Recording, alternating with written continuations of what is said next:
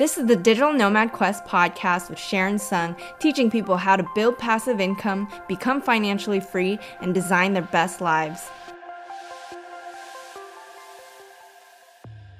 Hey guys, it's Sharon from Digital Nomad Quest, and today we're going to talk about why making more money is currently not my focus. Now, if you guys are new to the channel, welcome. I'm all about teaching y'all how to build passive income, become financially free, and design your best lives. So if you guys are interested in that, make sure to subscribe and hit the bell button to be notified of my latest videos. So a lot of you guys are probably wondering, why would you say that? You know, your whole channel is focused on passive income and financial freedom. You are offering all this financial advice. Why do you not care about making more money? So I'm going to cover this in this video. Basically, last month I kind of felt like what now? I wasn't sure what my purpose was and what I was doing with everything. I didn't feel motivated to work on my projects or anything like that. This kind of probably sounds like a first world problem, but essentially I'm having a decent amount of cash flow because I've built all these passive income channels as well as having my full-time position and everything like that. I have decent cash flow coming in.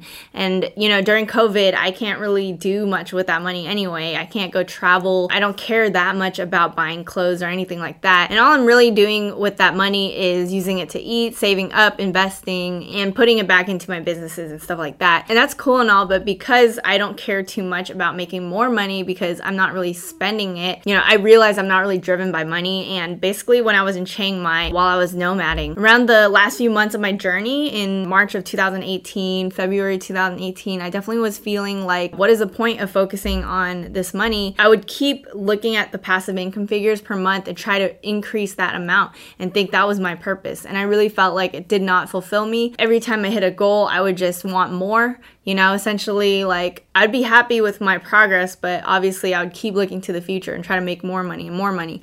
And a lot of people do ask me, like, what's my number where I can just like chill and whatever. And I used to think, oh, maybe like 20K or more or something like that per month. But here's the thing like, I don't feel like you need to hit those figures if you're living a life that you don't need to escape from. And lately I've been feeling pretty content. You know, I like my job, I like passive income streams and businesses that I have. I don't think I need more money in order to retire. And I feel like retiring is essentially a boring thing to do if you don't have things to work on. So if you were to stop working and then you end up just chilling on a beach, I feel like you wouldn't be fulfilled. You're probably want to work on some creative project or do things that you just love, right? So for me, I still would be working no matter what if I did retire early. And then I came across this book by Jay Shetty and I started reading it. I'm not done with it yet, but there's a section where he really hones in on intention, purpose, and values. So he says that, you know, a lot of things you do should have intention behind it. And one part of it says higher values propel and elevate us toward happiness, fulfillment, and meaning.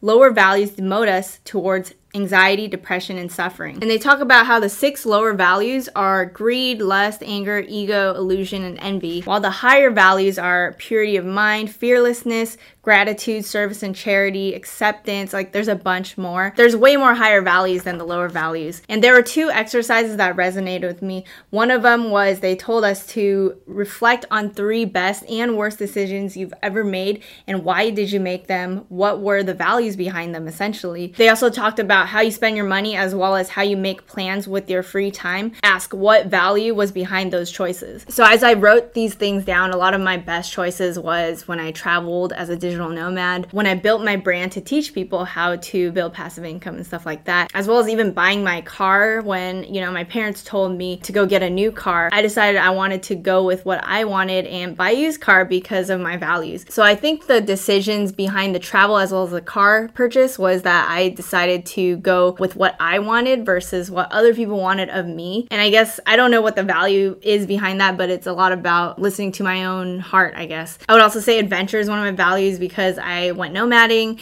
and I still, you know, crave that travel because right now during COVID, I can't go to Europe like I mentioned, but I, will constantly think about it and I realize that's a value of mine. Like I need to do a spontaneous trip. And that made me break it down even more that I didn't need to go all the way to Europe or do anything like that. I probably can just do these mini trips or do something spontaneous and even start different business projects that would be adventurous for me. So that's why I kind of like testing all these different income channels because I like to learn a lot of new blueprints. Speaking of which, I also love learning. You know, that's why I like to pursue these business models as well as read books and everything like that. Like, I like to learn new information. I also care about my health, I also care about my family and friends and I love teaching you guys. So I love that side of things. So I guess I like the whole teaching aspect as well. So this kind of made me reflect and realize that every time I focus on the numeric value of what number I need to hit, it ends up actually making me unhappy and unfulfilled because right now I don't have an issue with cash flow. And they say money buys happiness up to $75,000. Once it's past that, it doesn't really increase. And that's what I'm kind of finding that after that certain point, the more you chase it, the more you're like, okay, what's the point of this, right? So now that I've kind of honed in on my values, I would say it's adventure, love, creating, learning, teaching, and health and family and friends. There's a lot of different values, but I think those need to really drive my decisions. And once I focused on that, like this past week, I've been way more fulfilled and happy that I'm like thinking about those aspects more versus how do I grow my TikTok or how do I grow this YouTube channel or how do I get more money and all this stuff. Like, how should I hit those numbers? The more I think less on that, the happier I am. Even though I like to teach you guys this material because up to 75,000, obviously, it's to make you happier. It's to open up opportunities. And this financial freedom will allow you to design your life that's according to your values. That's what I really truly believe that learning this knowledge and diversifying your income can really help you create that sense of abundance and limitlessness. And you don't want to be stuck in that situation where you're stuck in a 9 to 5 job you hate and you feel like there's no other opportunities out there, that you can't find other ways of making money and you just hate your life and you wish it were something else. This is why I teach this stuff because I feel like it's really important to understand that you have opportunities. Life is limitless if you learn these different methods.